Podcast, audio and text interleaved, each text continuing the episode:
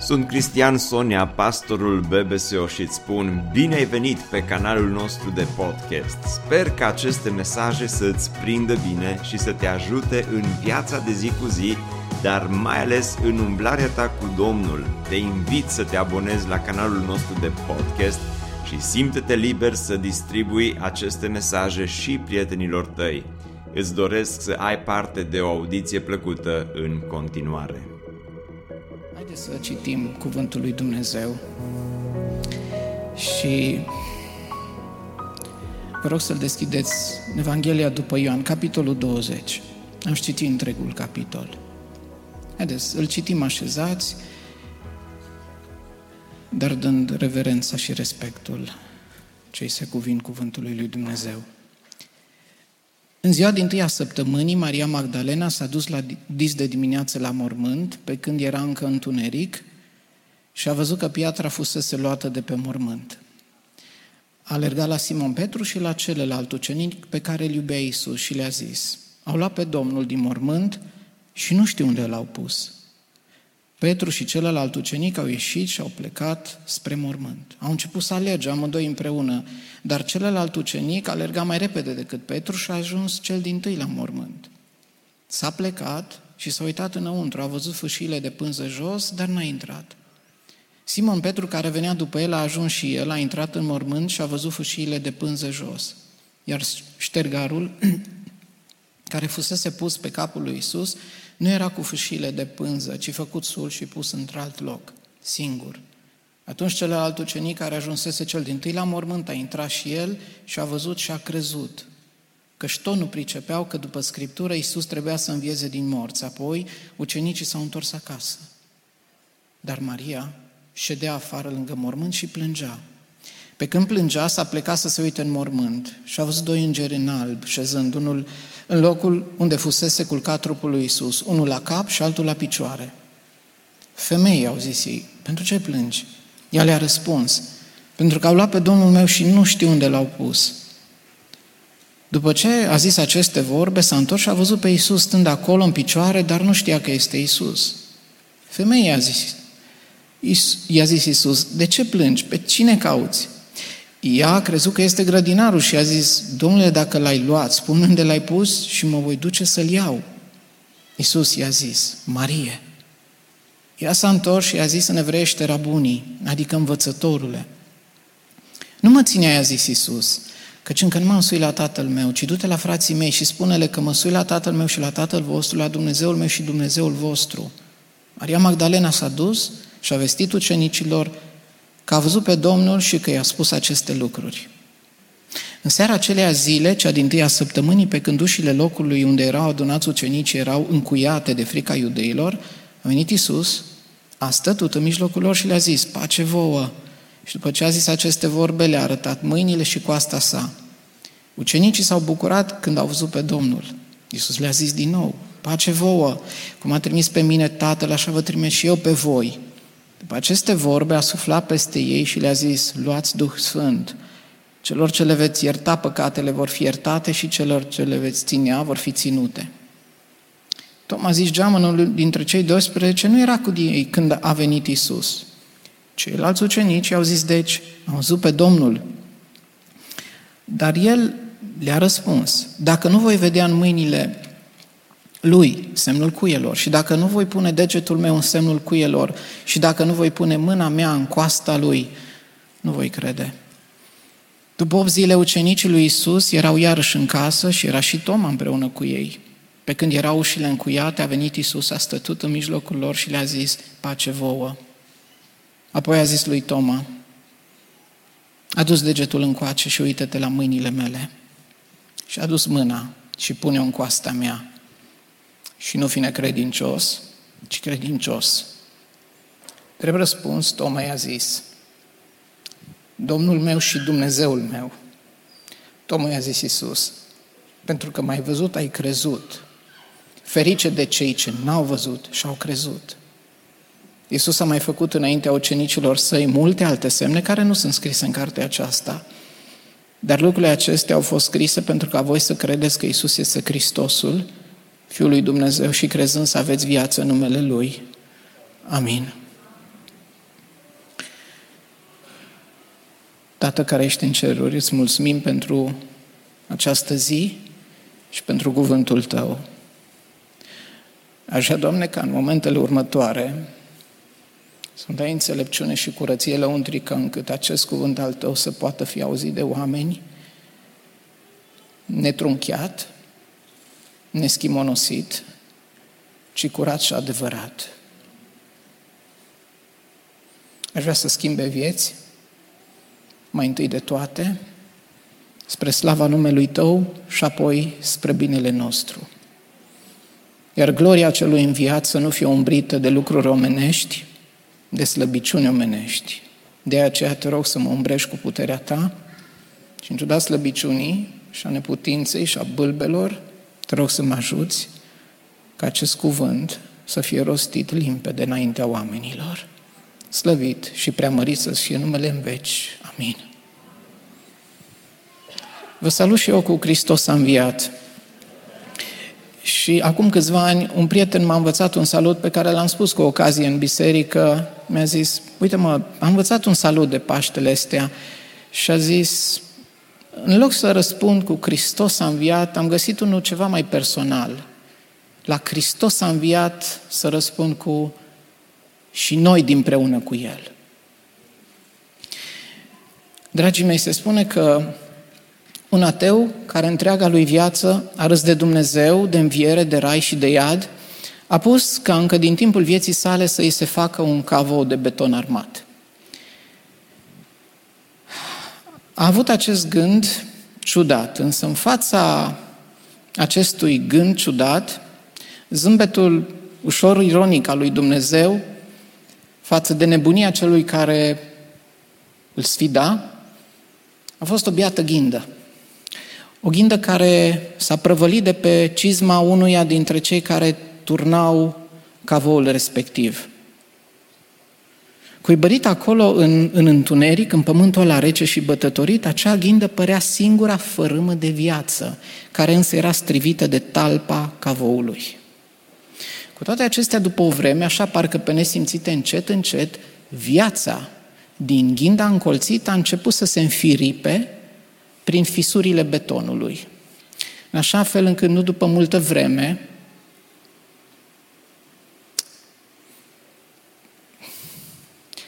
viața din tulpina de stejar a despicat în întregime cavoul. Să mai pună cineva la îndoială puterea care stă într-o biată ghindă. Și aici este, de fapt, puterea vieții, dacă vreți, în sfera lumii fizice, a acelei lumi tangibile, concrete, palpabile, perceptibile.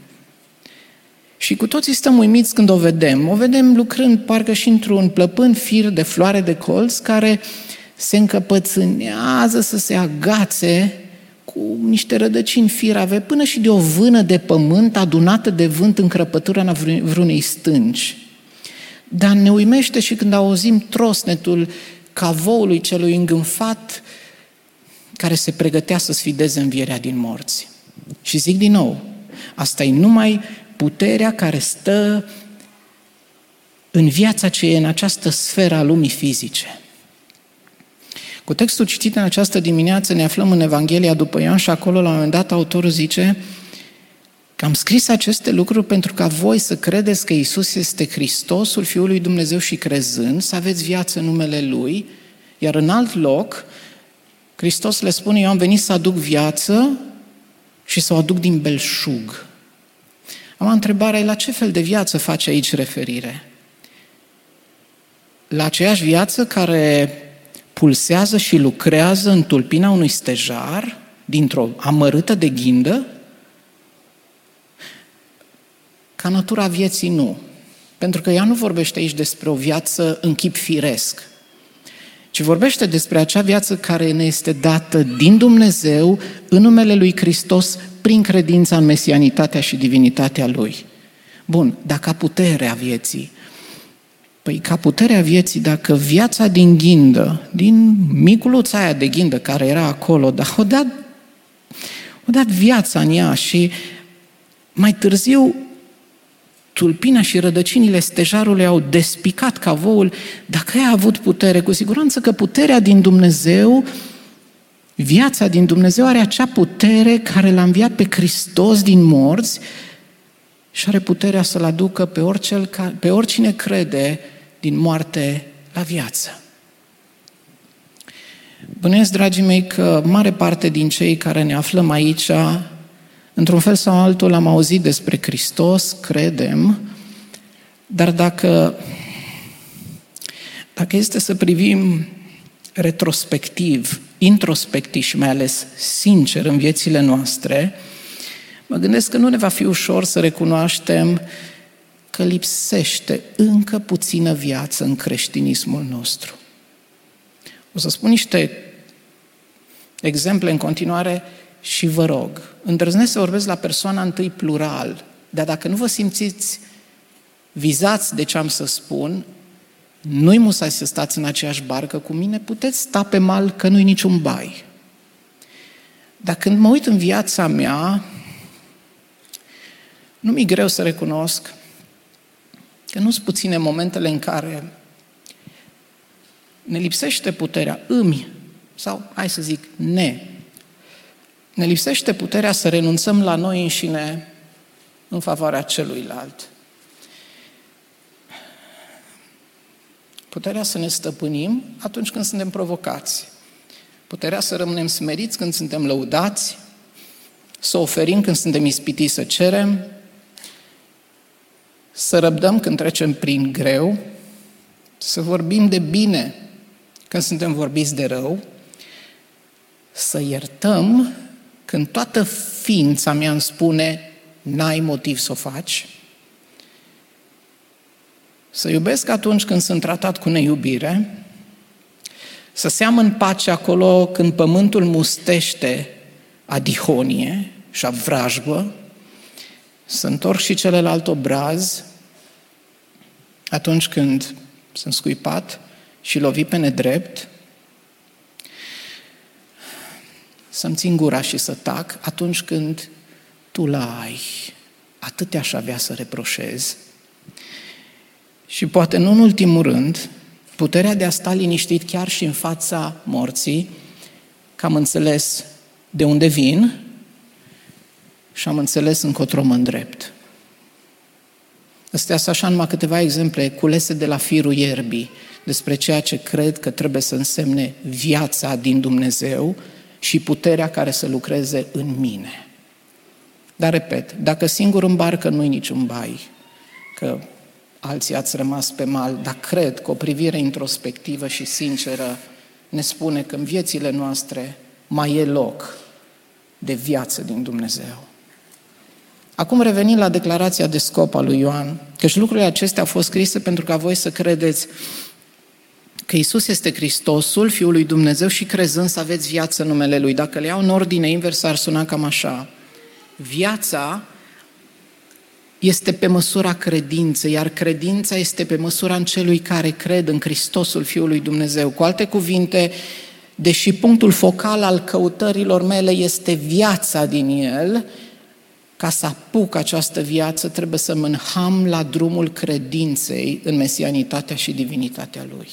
Și la un astfel de drum vă chem în dimineața asta să procedem, să mergem, să ne nevoim să mergem, dar nu singuri, alături de Toma și de încă cineva. Dar o să o cunoaștem imediat. După cum spuneam, în mod tradițional, duminica asta e a lui Toma. El ne însoțește pe cale. Dar în momentul, da, el e, știți, el e cel descusut în duminica asta, zice Duminica Tomii, și a lui credință e cea buchisită și întoarsă pe toate fețele, mă, o crezut, nu o crezut omul. Hai să vedem ce-o fi fost cu el. Dar am tot dat ocol textului, am tot dat ocol și la un moment dat, uh, parcă așa, făcând așa un pas îndărăt, să încerc să am o imagine de ansamblu a capitolului, am observat că deși Domnul Isus și ucenicii au acel dialog direct cu Toma. Toma vorbește direct și deschis, pare doar cu ucenicii și doar cu Domnul Isus, parcă așa în mod subtil și de la distanță, discret, el mai poartă dialog cu cineva în capitolul ăsta. Și anume mai vorbește cu Maria Magdalena. Am textul nu, dă, nu ne dă de înțeles că ei s-au întâlnit în Duminica Învierii, nici că și-or fi stat de vorbă. Dar uh, Când am luat așa textul, privindu-l în ansamblu, am observat două lucruri. Cei doi ies în evidență prin volumul de text pe care îl coagulează în jurul lor și, în egală măsură, intră într-un dialog discret, purtat de la distanță, dialog în care se completează unul pe celălalt. Așa că vreau să parcurgem acest capitol 20 punându-i pe cei doi în oglindă. Îi punem să se uite unul la altul, îi lăsăm să vorbească și așa un pic uh, gazetărește, o să luăm ce vorbesc amândoi, o să însăilăm, o să nădim, o să împletim pe un singur fir narrativ care mă aștept să ne ducă la Hristos și să-mi întregească ei dinpreună imaginea lui Hristos. Haideți să-i luăm pe cei doi. Da? Îi punem în oglindă, îi lăsăm să vorbească, imaginar și imaginat, bineînțeles, dar hai să vedem ce au să-și spună unul altuia și ce înțelegem de aici. Ambii, deci aici e Maria Magdalena și de partea asta îl punem pe Toma. Ambii au văzut într-un fel sau altul răstignirea. Maria a fost acolo pe dealul căpățânii în Vinerea Mare, auzind, văzând, plângând, tremurând, frângându-și mâinile, cum să vă spun, a văzut din primul rând sfâșiată de durere, văzând durerea celui sfâșiat pe lenul crucii. Ea a văzut aievea și neintermediat de nimic. Am îndrăznesc că și, să zic că și Toma a văzut răstignirea și o să ziceți, oare? Am, textul nu ne spune dacă Toma, și nici nu știm din text, unde o fi fost Toma în Vinerea Mare. Mă, o fi fost camuflat în mulțime, pitit în vreun colț, un gher de Ierusalim, de unde nu mă auzea de departe, răstignește-l, răstignește-l, sângele lui să fie asupra noastră și asupra pruncilor noștri. Mai bine și-ar fi mușcat limbile. Însă dacă tot mă întreb unde o fi fost Toma, la un moment dat, în Ioan, capitolul 11, episodul învierii lui Lazar, Toma are așa o ieșire în decor. Dar una așa benefică ca și învățătură, nu în sens negativ.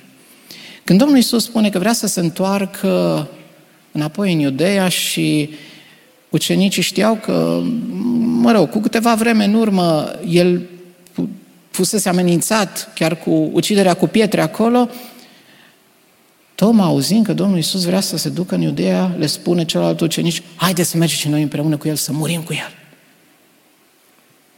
Da, mă, exemplar și surprinzător. Parcă afirmația asta lui Toma îi trasă la indigo cu ce îi spune Petru la un moment dat Domnului Isus, Doamne, eu cu tine până la moarte. Dar dacă mă uit cât de departe a ajuns Petru cu promisiunea lui și îl pun în oglindă cu Toma, mă prea îndoiesc că Toma o fi fost la cruce în Vinerea Mare. Și cu toate astea îndrăznesc să spun, ambii au văzut răstignirea. Cum? Maria a văzut-o văzând, privind. Toma a văzut-o atingând dovezile ei.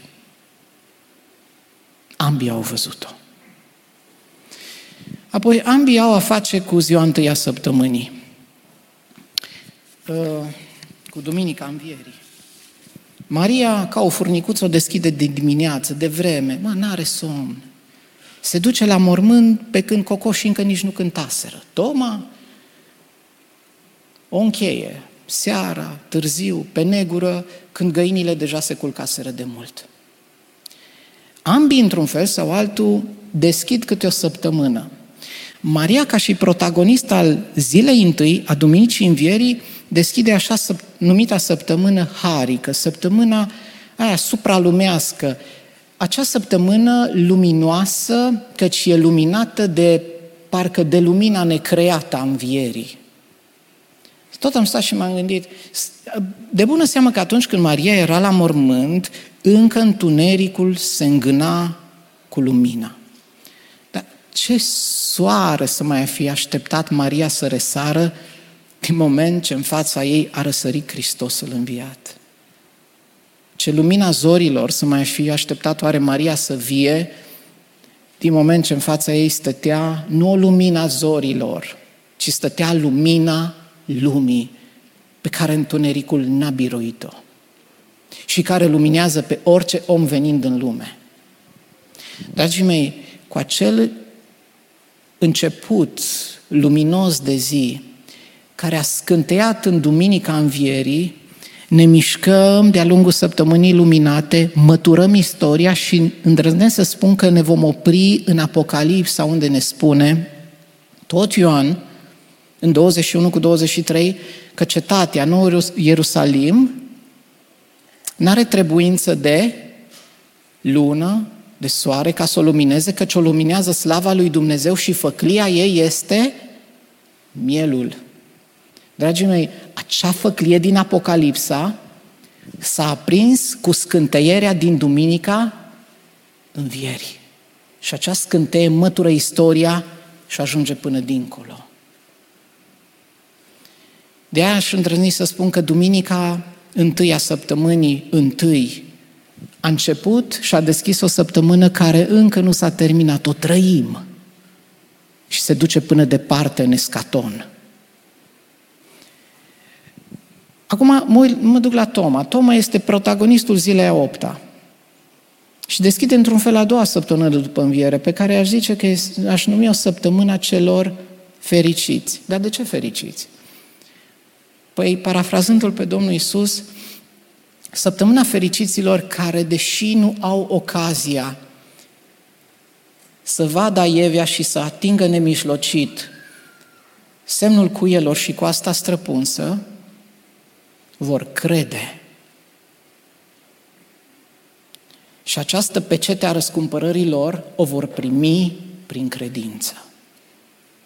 Cu alte cuvinte, iar zic, săptămâna asta lui Toma începută azi, azi acum, dar azi atunci, încă nu s-a sfârșit, încă o trăim, încă durează, pentru că trăim vremurile în care putem să credem.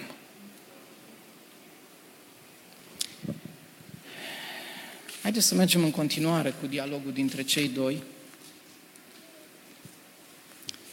Și a zice așa, ambii au trăit angoasa, neliniștea, tulburarea absenței trupului lui Isus.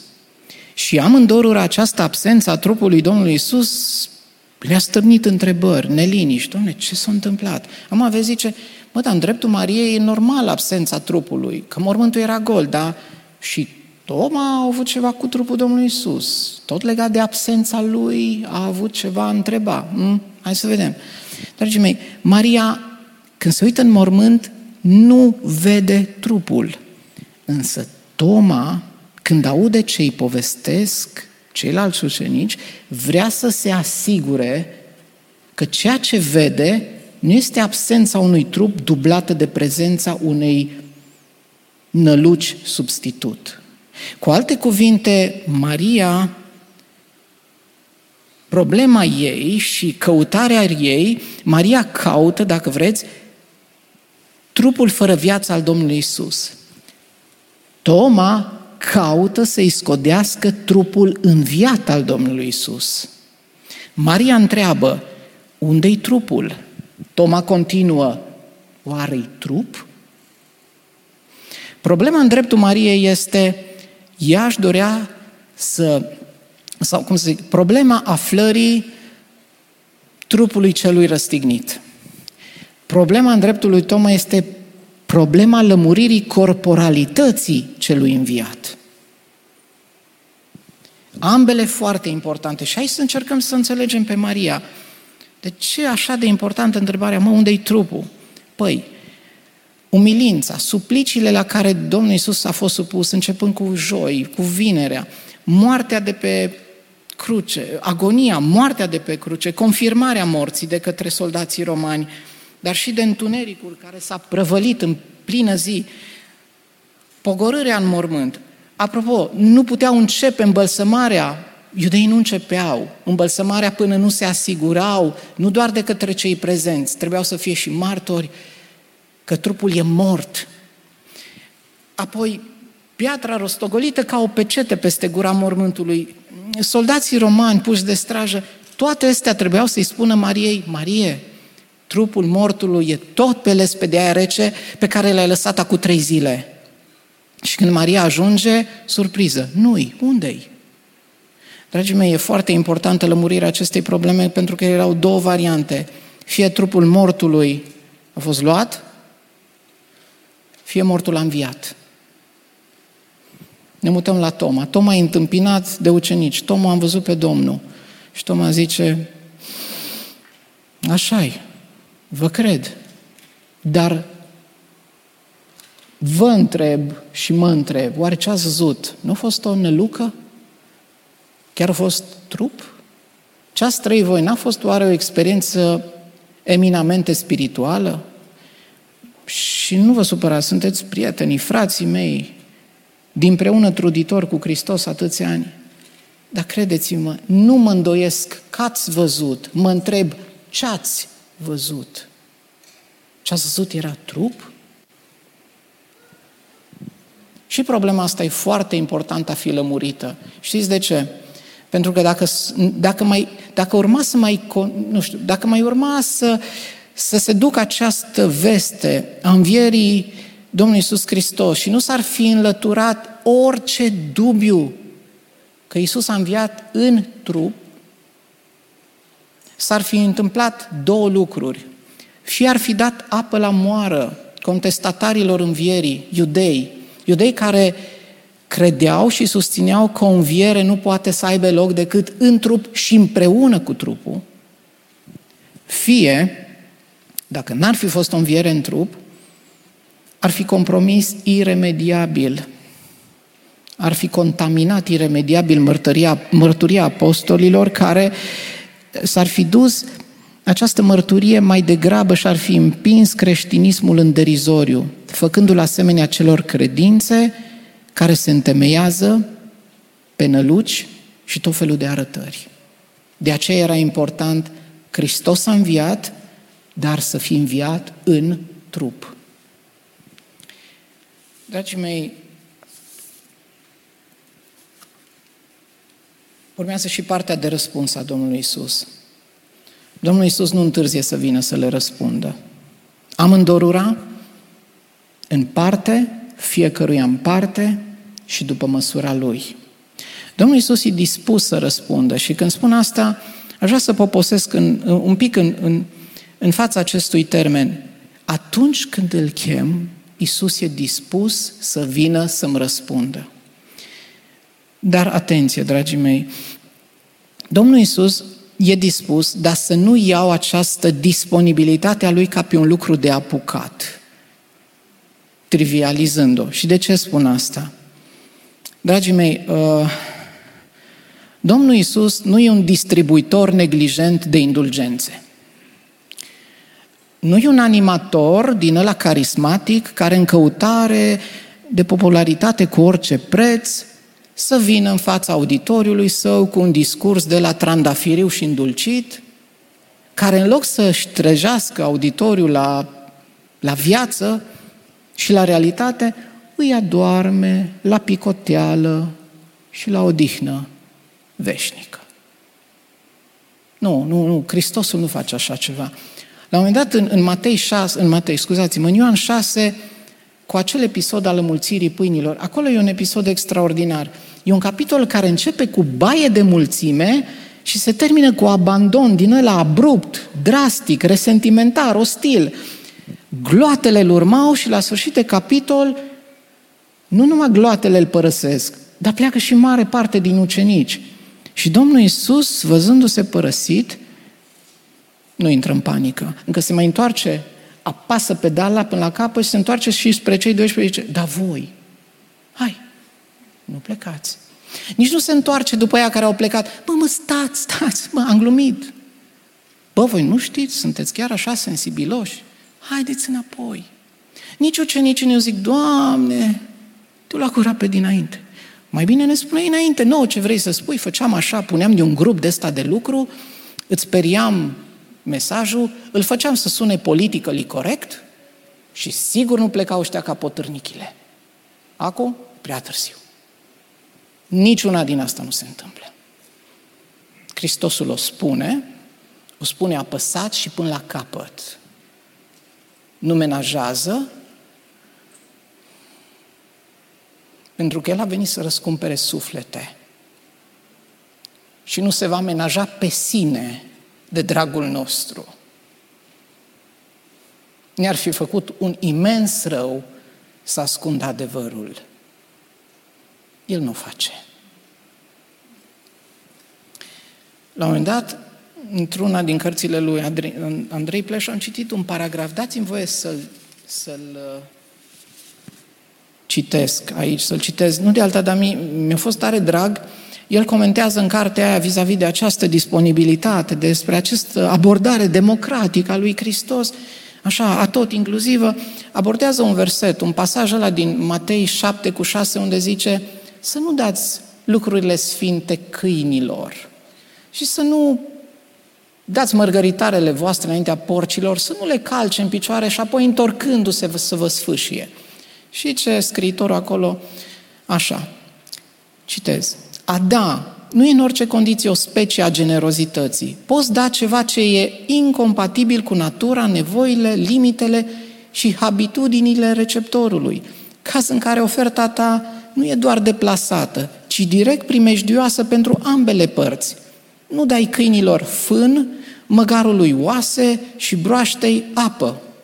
La fel, nu dai soluții celor care cred că le au și disprețuiesc în consecință propunerea ta. Orice învățător înțelept își va alege cu grijă învățăceii, iar excluderea celor neaveniți nu e decât în aparență un act de cruzime sau de exclusivism arbitrar. Există, prin urmare, o serie de texte în litera cărora creștinismul lui Isus poate părea unui cititor convențional necreștinesc.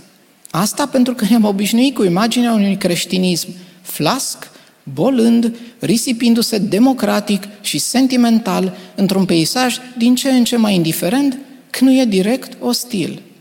Creștinismul, spun mai ales unii intelectuali generoși, e la el acasă în sufletul câte unei babe pravoslavnice.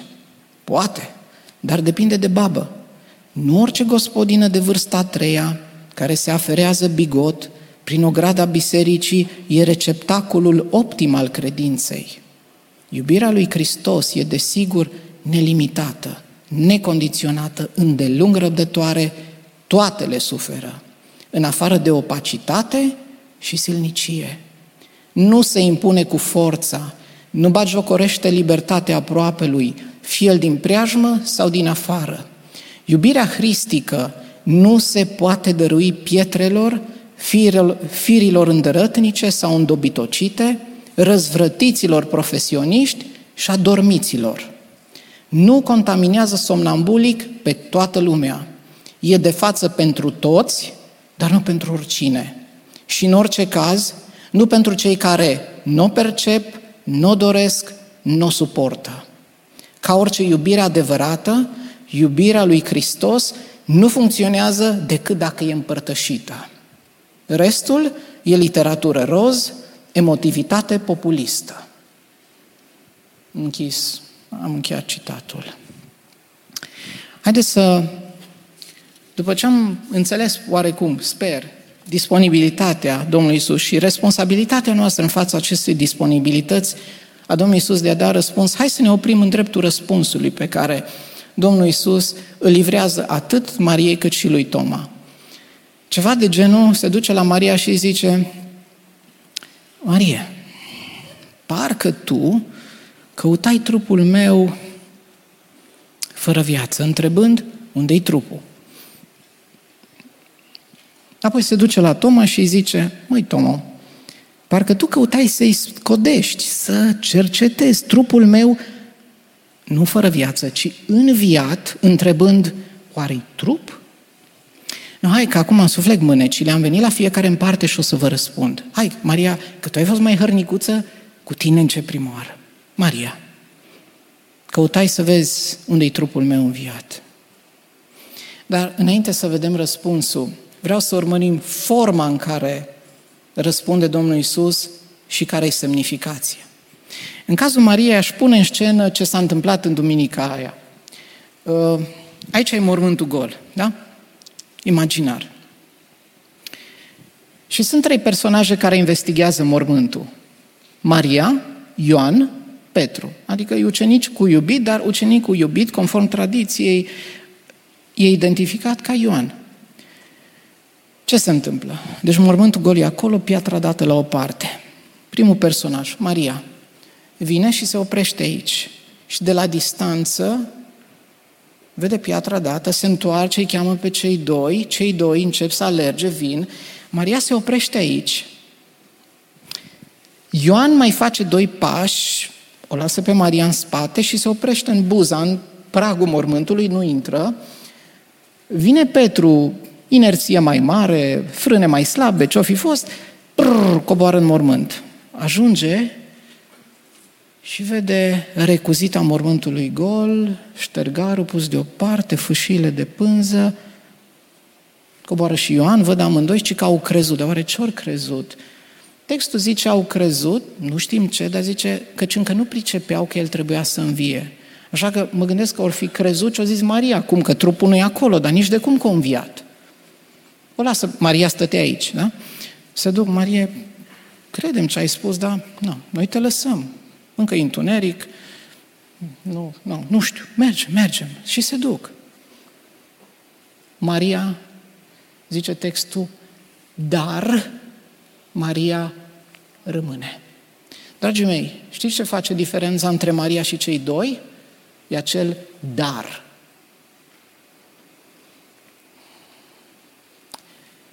Straja romană plecase, însă adevărata santinelă abia acum a venit.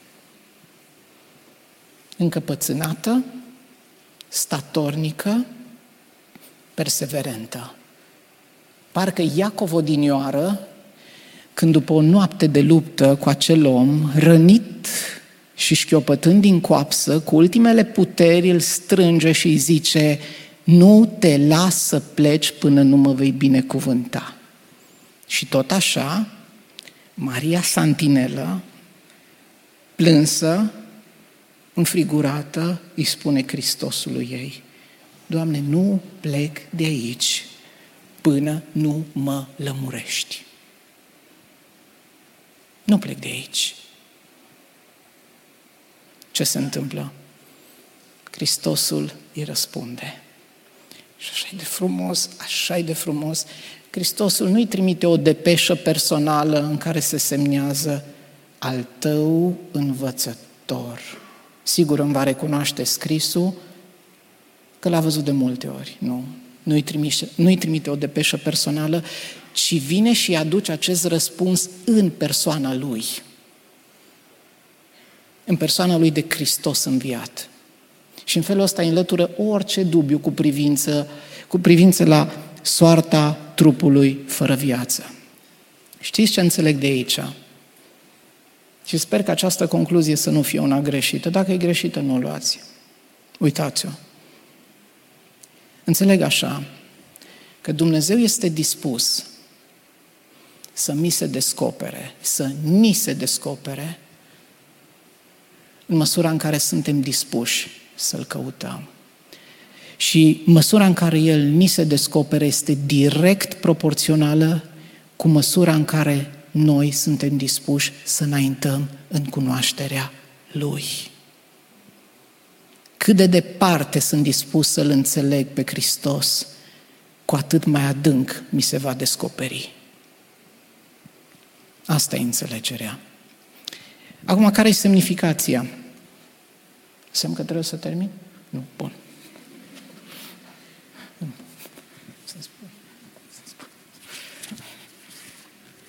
Scuzați. Până mă obișnuiesc și cu, cu recuzita. Uh, semnificația răspunsului Domnului Isus. Dragii mei, Hristosul trebuia să învie. Asta e. Dar de ce? De ce așa mare miză pe învierea lui Hristos? Aș încapsula-o într-o frază. De ce Hristosul trebuia să învie? Hristosul trebuia să învie pentru că aceasta urma să confirme faptul că Dumnezeu Tatăl a bine primit jerfa de răscumpărare adusă de mielul care ridică păcatul lumii. Dragii mei, odinioară Ioan Botezătorul vede pe unul venind la Iordan să fie botezat și în auzul tuturor spune, iată mielul lui Dumnezeu care ridică păcatul lumii. Un arc peste timp de vreo trei ani și ceva ajunge acum în dimineața învierii și Dumnezeu îi spune, Ioane, mai ții tu minte când ai zis, iată mielul lui Dumnezeu care ridică păcatul lumii? Da, Doamne, acum spun eu amin și l-a ridicat. Dragii mei, dacă Hristosul care a cărat în groapa de gunoi a Universului care iad, ar fi, cel care a cărat păcatele omenirii, un singur fir, o singură schintuță, o cantitate infinitezimală din acel păcat ar fi fost a lui, dracu l-ar fi luat și ar fi zis, opa, ăsta e al tău? Că dacă e al tău, rămâi aici cu mine. Dar tot ce căra el nu era a lui, erau ale noastre. Mă copleșește ghețimani.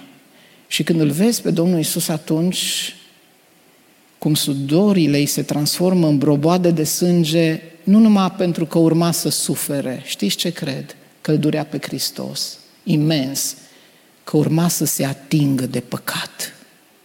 Ca să și-l pună în cârcă. Și dacă asta a provocat atâta durere Hristosului, atingerea păcatului, ca să-l duc acolo unde trebuia să fie dus, stau și mă întreb, care e atitudinea mea când mă joc cu păcatul? Și nu tremur și nu plâng,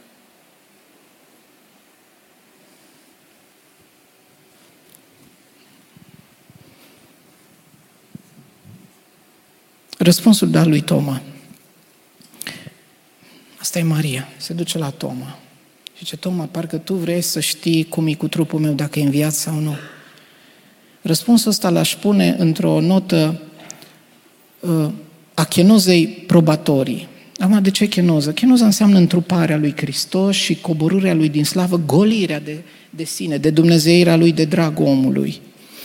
Dacă vreți să înțelegeți termenul chenoză, cea mai bună definiție în Filipeni 2, unde zice, el măcar că avea chipul lui Dumnezeu, n-a crezut ca pe un lucru de apucat să fie deopotrivă cu el, ci s-a dezbrăcat pe sine însuși, a luat chip de rob, s-a făcut asemenea oamenilor, s-a făcut ascult, la înfățișare a fost găsit ca un om, s-a, s-a smerit și s-a făcut ascultător până la moarte și încă moarte de cruce. Cu alte cuvinte, îl văd acum pe Domnul Isus, după ce a trecut prin chenoza întrupării, Acum, în fața unei instanțe cu un complet de judecat al cărui președinte, completul era format din ucenici, dar al cărui președinte era Toma, vine Domnul Iisus și zice, bine mă, a doua oară trebuie să vin să vă demonstrez și să intru chenotic în această chemare a voastră, să vă demonstrez că am înviat în trup, după ce odată m-am întrupat, dar o fac de dragul vostru. Nu mi-e greu să o fac, vă iubesc prea mult. Și vine, știți, ca un om de la, ca un om de la simplu. Uneori simplitatea e cea mai frumoasă. Și nu trebuie să o fardăm și să o împopoțânăm. E acea frumusețe simplă, curată, desăvârșită, cu care Hristosul intră într-o sinceritate dezarmantă și le spune, Tomo, Asta vrei să vezi și asta? Hai!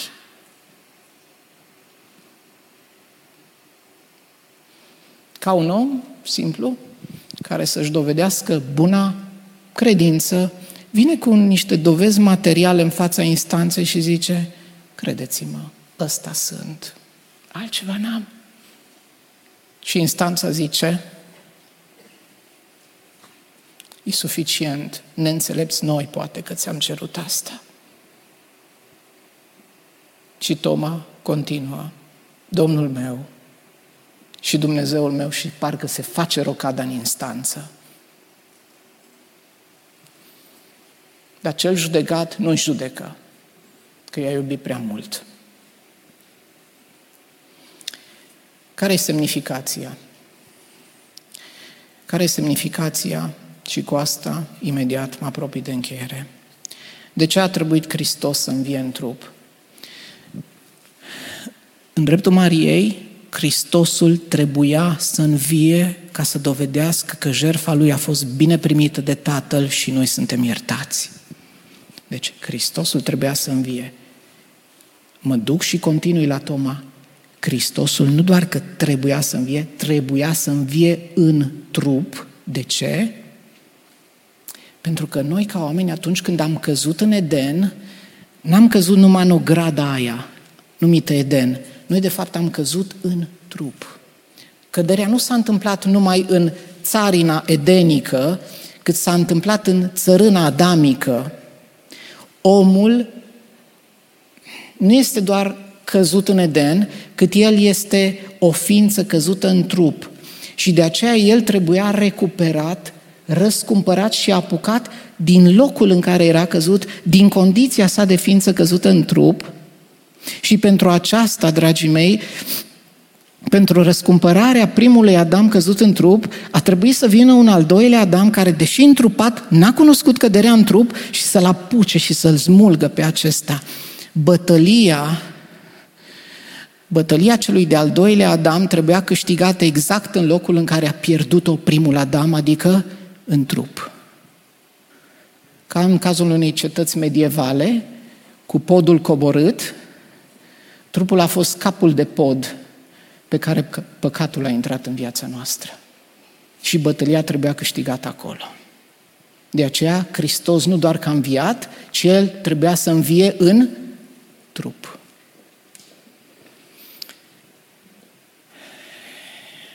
Și ultimul gând, vreau să fac, să-l fac și să, și să poposesc în dreptul lui Toma. Dragii mei, oricum e duminica lui într-un fel.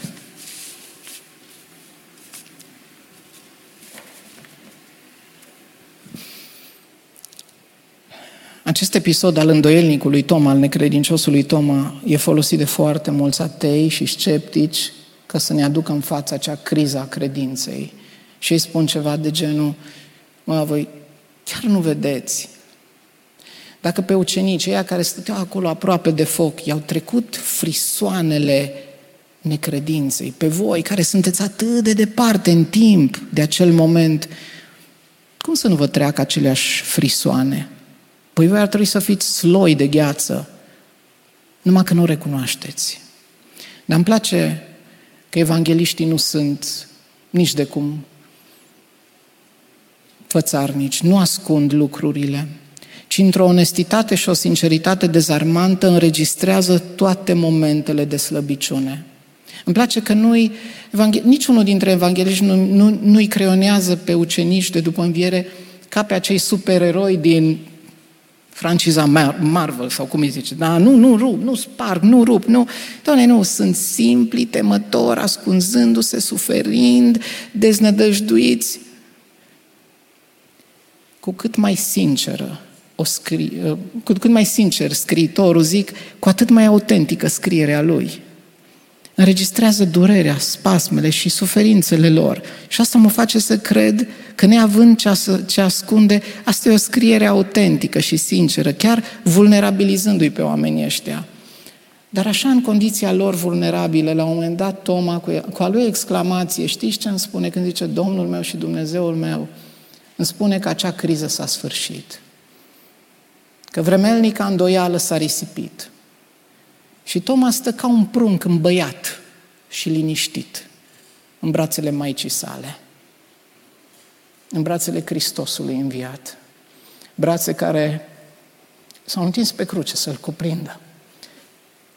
Și acum se mai întind odată, să dovedească, Tomo, hai, a doua oară, uite aici, nu mi greu să o fac încă o dată. Prea mult vă iubesc. Și ultima învățătură. Știți ce cred că a înțeles Tom atunci și acolo? Ceea ce cred că ar trebui să înțelegem noi acum și aici, și anume că noi nu suntem mântuiți de credința noastră. Nu credința noastră ne mântuie, ci noi suntem mântuiți prin credință de acela în care credem, de Hristosul înviat.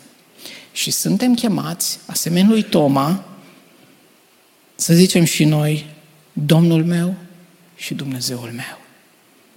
Cum o să răspundem fiecare în fața acestor dovezi și evidențe, depinde de noi. Hristos a înviat.